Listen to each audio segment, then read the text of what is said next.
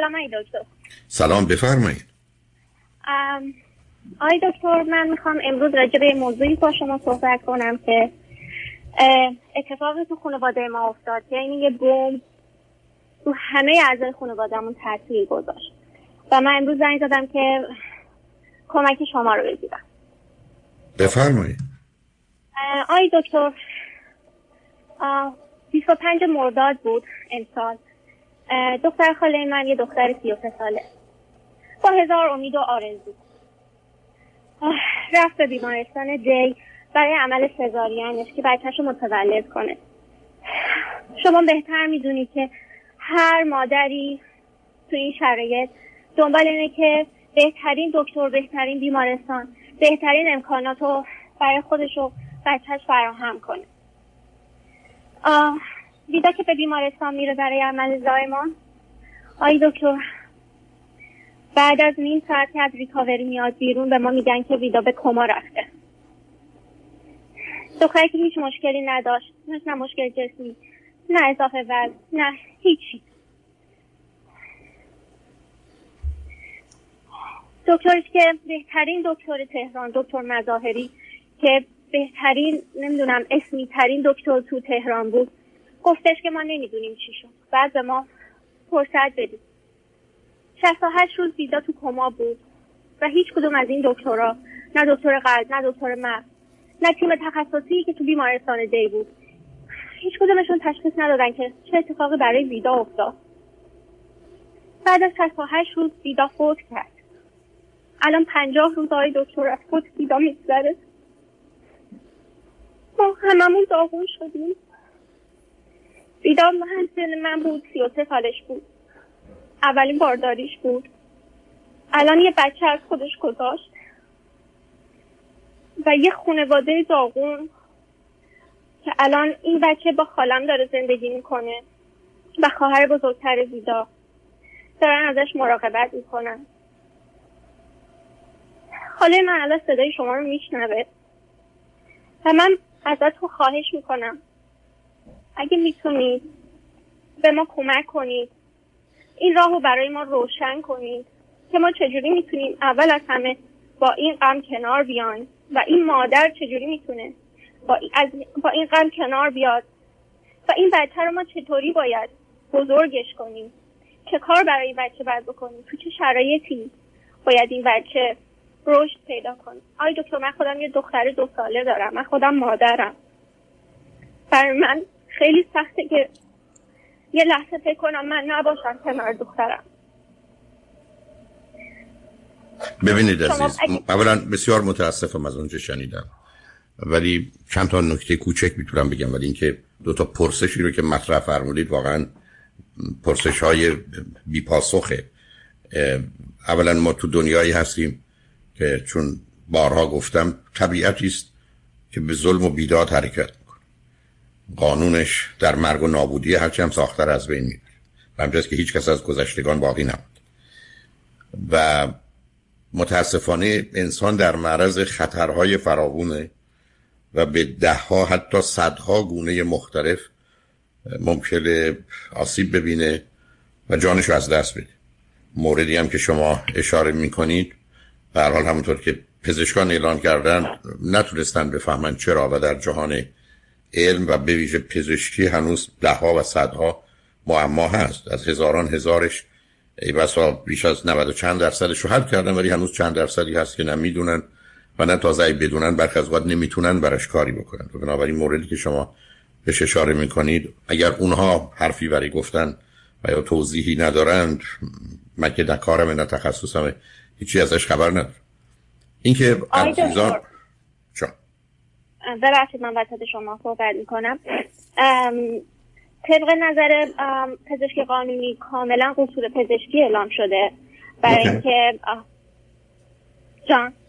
خب بسیار خوب. پس برابری الان علت معلومه که چه کسی اشتباه کرده و موجب چنین مرگی شده. شما تو ایران کار کردید. شما تجربه زیادی دارید تو این کار تو ایران. اینکه زور کسایی که الان تو کادر پزشکی هم و کسایی که دکتری که همچین اسم و رسمی داره ما زورمون به اون دکتر نمی‌رسه. و همه چی دست خودشونه. و اینکه یک سری همون موقع گفتن این به خاطر داروی بیهوشی بوده که ویدا گرفته. یک سری گفتن به خاطر داروی پتدینی بوده که ویدا زده. و باید نیم ساعت بعد از اینکه این دارو رو گرفت مانیتور می‌شد. در حالی که ویدا اصلا به دستگاه مانیتور وصل نبود. وقتی که این ویدا رو از ریکاوری به بخش میارن. به خاله میگن شما برو بیرون ما مریض رو می‌خوایم بیاریم تو اتاق. وقتی که ویدا رو بردن توی اتاق خالم بعدش رفت تو اتاق هیچ ویدا اصلا نفس نداره رنگش پریده هرچی صداش می‌کنه جواب نمیده و داره ورم می‌کنه. که اون لحظه خالن جیغ میزن و میریزن تو اتاق ویدا رو احیا می‌کنن. ولی به گفته خودشون چون 20 دقیقه ایست قلبی داشته و این آسیب خیلی جدی به مغزش زده. به خاطر همین به کما رفت و دیگه هم به هوش نیومد و فوت کرد. یعنی این کاملا تقصیر تقصیر پزشکی بوده. عزیز من ببینید نه من متوجه هستم شما چی میفرمایید. من امروز صبح هم این گفتگو رو با شنونده عزیزی داشتم. ببینید ما اولا یه علمی داریم محدود. تازه این علم محدود ناقص داده میشه به یه انسان ناقص.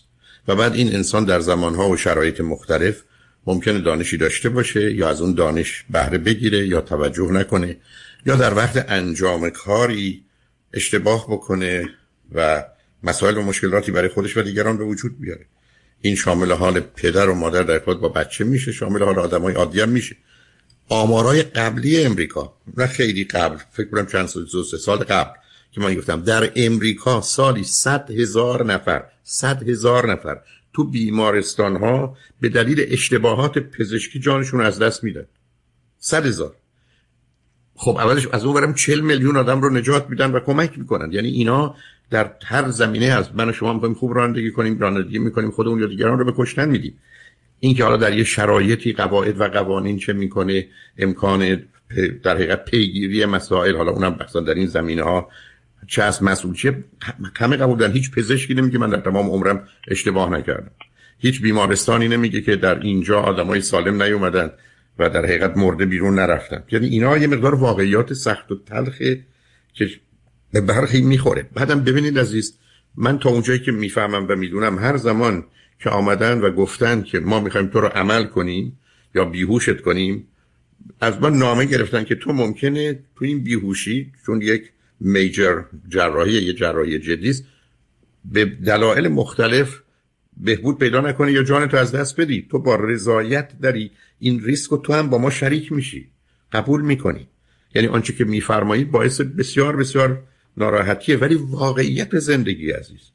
حتی در خصوص بیهوشی حرفایی هست که اصلا نمی‌خوام بزنم چون رو ناراحت و نگران می‌کنه. برای که این کار خودش یکی از ظرافت کار است و به همین است که مسئولین اتاق عمل و دکتر بیهوشی یه نقش فوق العاده اساسی داره.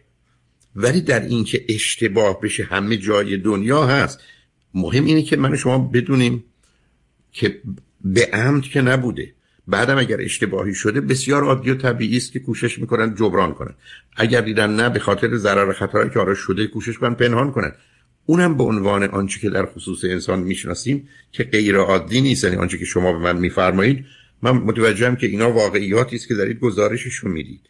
ولی متاسفانه این با علم ناقص و انسان ناقص و موانع و محدودیت ها و خطاکاری و اشتباهکاری و بیتوجهی و نادانی و اصلا یه چیز رو ندیدن و متوجه نبودن که همه ما در زندگیمون راجع به همه چیز تا حدودی داریم تو حرفه پزشکی که مسئله مرگ و زندگی هم هست وجود داره عزیز. بنابراین این که حالا کی داره چی کار می‌کنه و ما چه انتظاری داریم؟ یه مسئله است. بعد بدترین قسمت این موضوع که شما بهش اشاره کردید اتفاقی است که افتاده که این عزیز جانش از دست داده. بقیه موارد حالا یه جنبه های دیگری داره حالا جنبه های حقوقی داره قانونی داره مالی داره که در جهات جوامع مختلف به گناه متفاوتی باش برخورد می‌کنه. ولی آنچه که شما من میفرمایید اصلا تعجب آور نیست. یعنی نه تنها تعجب آور نیست عادیه. اگر آمارای یه کشوری رو یه بیمارستانی رو شما در نظر بگیرید شما همه جای همچین مواردی رو کم و میش ببینید. درسته که برخی از کشورها برخی از مردم برخی از گروه های پزشکی مواظبت و مراقبت بیشتری دارن. سیستم به گونه ای درست شده که هم دیگر رو چک می‌کنن. خطا و اشتباه بلافاصله فهمیده میشه با سرعت جبران می‌کنن. ولی برخی از اوقات ممکنه مسائلی اتفاق بیفته که هیچ کدوم از این مواردی که یه جایی دنیا یا تو یه بیمارستان هست تو بیمارستان دیگه ای نباشه و این خیلی عادی یعنی من شما می‌دونیم اگر توی این نقطه دنیا یا تو پنج نقطه مختلف دنیا من شما آسیب ببینیم یه جاش حتما سالم بیرون میام یا به احتمال 99 درصد یه جاش احتمال 99 درصد میمیریم بس پا در میایم برای اینکه حداقل رو ندارن. اینا یه واقعیت های سخت و تلخی است که می‌دونیم. و اینکه حالا عزیزان بعد از یه همچین آسیبی این ایام سوگواری و داغداری رو چگونه میگذرونن می‌دونید فرد به فرد با توجه به رابطه شرایطش وضعیتش بسیار بسیار مختلف و متفاوت عمل می‌کنه. حالا برای اینکه من شما بتونیم یه گفتگویی شاید حداقل به گونه که شما مطرح می‌کنید مفید و فایده ای داشته باشیم. آی دکتر من نمی‌خوام زیاد وقتتون رو بگیرم مزاحمتون بشم. فقط از همینجا از می‌دونم خالم خیلی شما رو قبول داره. همیشه برنامه رو گوش می‌کنه و می‌دونم که الان داره صدای ما رو میشنوه. مشکل الان اینجاست که زندگیش مختل شده. هنوز نپذیرفته و انگار که هر روز براش روز اولیه که این اتفاق افتاده. حتی نمی‌تونه از نوش هم نگهداری کنه. تمام کاراش به دوش یه خاله دیگم و دختر خالمه. من می‌خوام از شما بپرسم که چه کمکی میشه به این مادر کرد و اینکه چجوری میشه از این فاجعه گذشت؟ و مطمئن عزیز از این از این فاجعه ببینید عزیز من از این متاسفانه از این فاجعه شاید نشه گذشت. اینا یه داغی است. بی خود نیست که این موارد رو به صورت داغ می‌گفتن. یعنی یه جوری در وجود انسان جا پیدا می‌کنه که هیچ وقت با هیچ چیزی تمام نمیشه و نمیگذره. معلومه برای مادر و بقیه از البته برای مادر معمولا بیشتر. اونم توی همچی شرایطی اونم در وضعیتی که برای خبر خوش تولد فرزند رفتند و با این وضعیت روبرو میشن. معلومه همه عمرشون گیرنده گرفتار. این متاسفانه چیزی است که هست. من و شما هم می‌دونیم به حال فاجعه های از این قبیل و اتفاقات وحشتناک ویرانگری از این قبیل همیشه خیلی چیزها رو نه تنها به هم میریزه و از بین می‌بره امکان به حال قبلی و برگشتش بسیار بسیار کمه.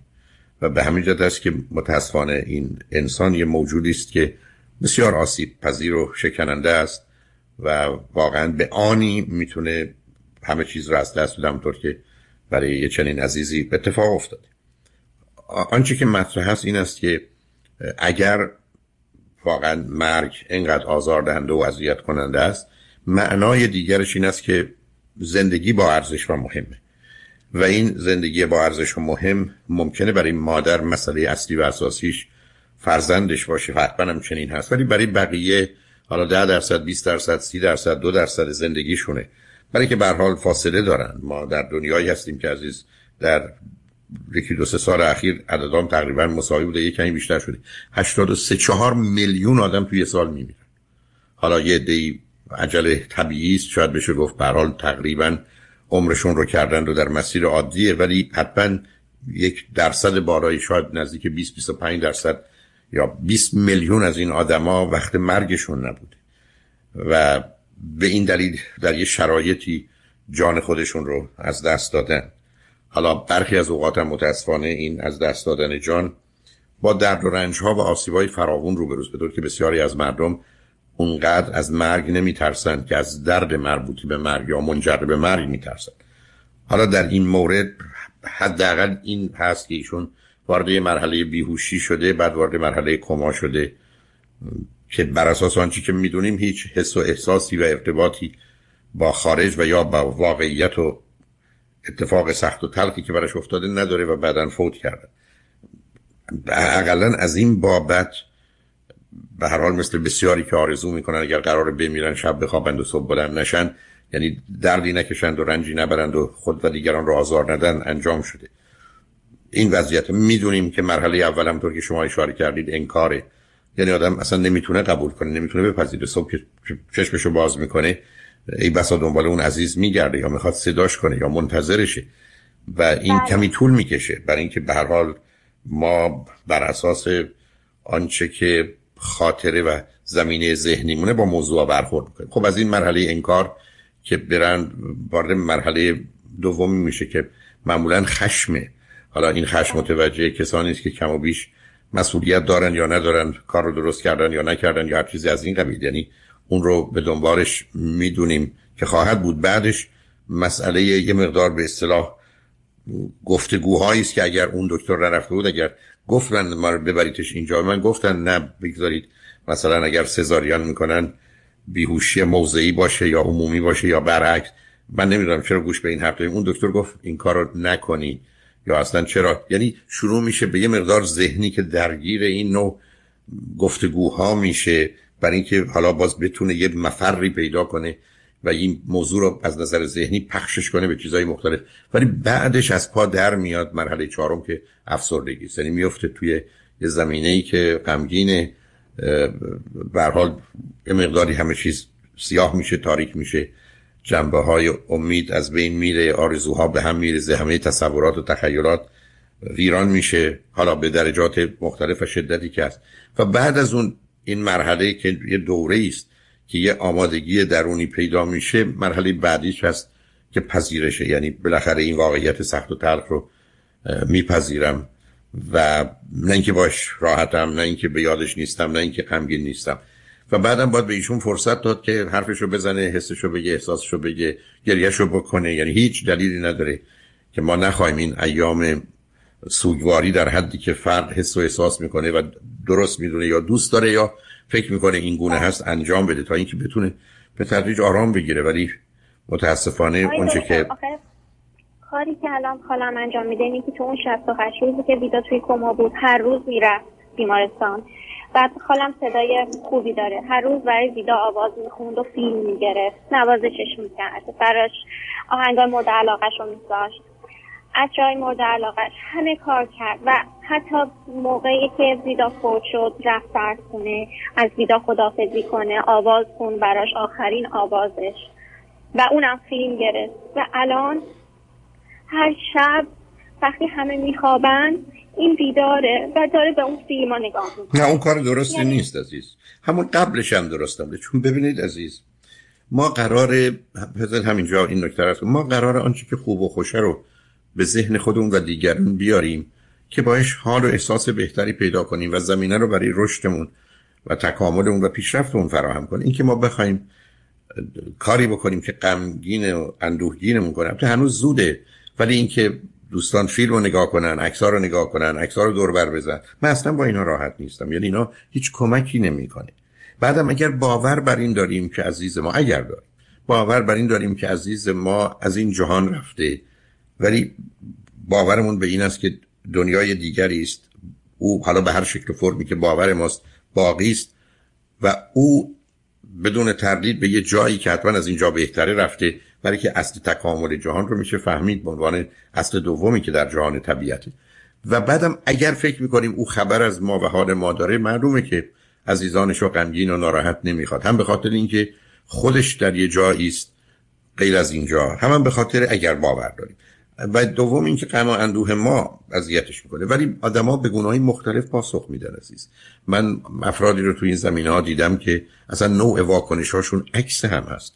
بنابراین این مادر هم فرض کنید من اگر قرار بود می‌تونستم نقشی داشته باشم اینکه بره سراغ دخترش در بیمارستان رو کاملا می‌تونم بفهمم. ولی اینکه بعدم به دنبال جسد ایشون راه بیفتند و بخوان اونجا رو تبدیل به یه چنین یعنی تبدیل به چیزی کنن که چون برای خودشون همه ذهن و زندگیشونه این رو یه جوری برای دیگران هم داشته باشن. علاوه تکرار اینا آدم از پا در میاره. برای که بدن یه مقداری می‌تونه این موجهای سهمگین رو این دیوار یا این سد تحمل کنه می‌تونه بریزه و به همین است که ای بسا اگر خودشون هم موافقت کنن دکترشون یه آرام بخشی بهشون بده. برای یه مدتی این ذهن اینقدر فعال نباشه و به دنبال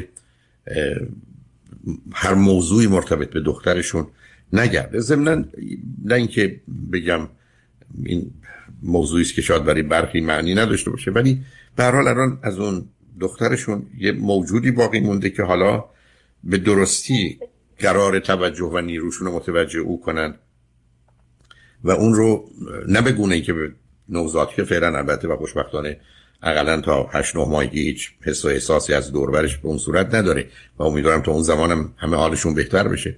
حالا اون توجه رو محبت رو علاقه رو که حتما هم چنین خواهد بود صرف فرزند او کنند که در این دنیاست و شرایطی رو فراهم کنند که حداقل یک مرهمی باشه به روی زخم خودشون و جبرانی باشه قسمتی برای چیزی که از دست دادن ولی در کف شیر نر خونخواره غیر تسلیم و رضا کوچاره ای عزیز. این طبیعتی است که همه چیز رو از بین می‌بره و اساسش بر ظلم بیدادگری این که انتظار عدالت و محبت و رعایت و اینها که از اون نمیشه داشت عزیز. آقای دکتر من آخرین سوالم ازتون می‌پرسم و اینکه من همیشه به سیدی های شما گوش دادم و اینو می‌دونم که نظر شما اینه که بچه باید با یک پدر یک مادر توی خانواده متمرکز بزرگ باشه باشه. مادر بزرگ پدر بزرگ اینا نباشن بهتره و الان این شرایطی که برای این بچه اتفاق افتاده خب بچه الان توی خونه که خونه ازادار همه چششون اشک و چششون آه. از این بر هر کسی هر چی بلده داره میاد که کمک کنه و رو کنه و این بچه رو نگه این بچه از این دست با اون دست از اون دست نه اون کار که درست نیست عزیزم. نه ببینید اولا من خدمتتون عرض کردم چون نمی‌خوام وارد این بحث بشم. اولا کودک تا 7 ماهگی پدیدهای دنیای بیرون براش معنایی نداره. حتی تا دو سه ماهگی اصلا تشخیص نمیده تا این زن مادرش یا نیست. بنابراین اصلا خودتون نگران اون نکنید. و بعدم هر جایی که قراره برای همیشه باشه باید بمونه. یعنی اگر قرار است کنار مادر بزرگ باشه اگر پدرش با ترکیبی از اعضای خانواده خودش از اون مراقبت می‌کنن از حالا باید اونجا گذاشت. چون بر اساس اصل اساسی سلامت روانی کودک در 14 یا 18 ماه اول یا حتی تا سه سالگی یک دستی و یکسانیه ابدا نباید تو آغوش مختلف باشه. ابدا قرار نیست شبا جای مختلف بخوابه. به هیچ وجه.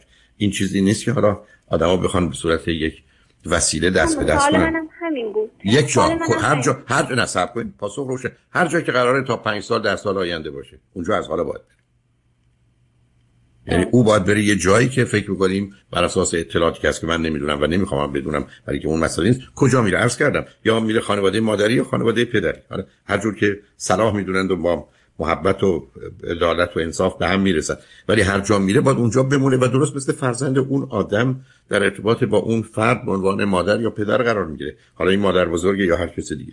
الان معلومه که مادر بزرگ آمادگی نداره. و عرض کردم تا زمانی که کودک برسه به 7 ماهگی این محیط اونقدر براش معنایی نداره. مگر اینکه کار اینقدر آشکاری بکنیم که موجب ناراحتی نوزاد بشه که اونم خب می‌تونیم ببینیم ناراحت شد یا نه. چون حتی ممکنه من شما گریه کنیم و خندش هم بگیره. اون یه قصه دیگری است. ولی بعد از اون امیدوارم همه آروم بگیرن. شاید الان مادر بزرگ با توجه به توضیحاتی که می‌دید ابدا نتونه این نقش رو ایفا کنه.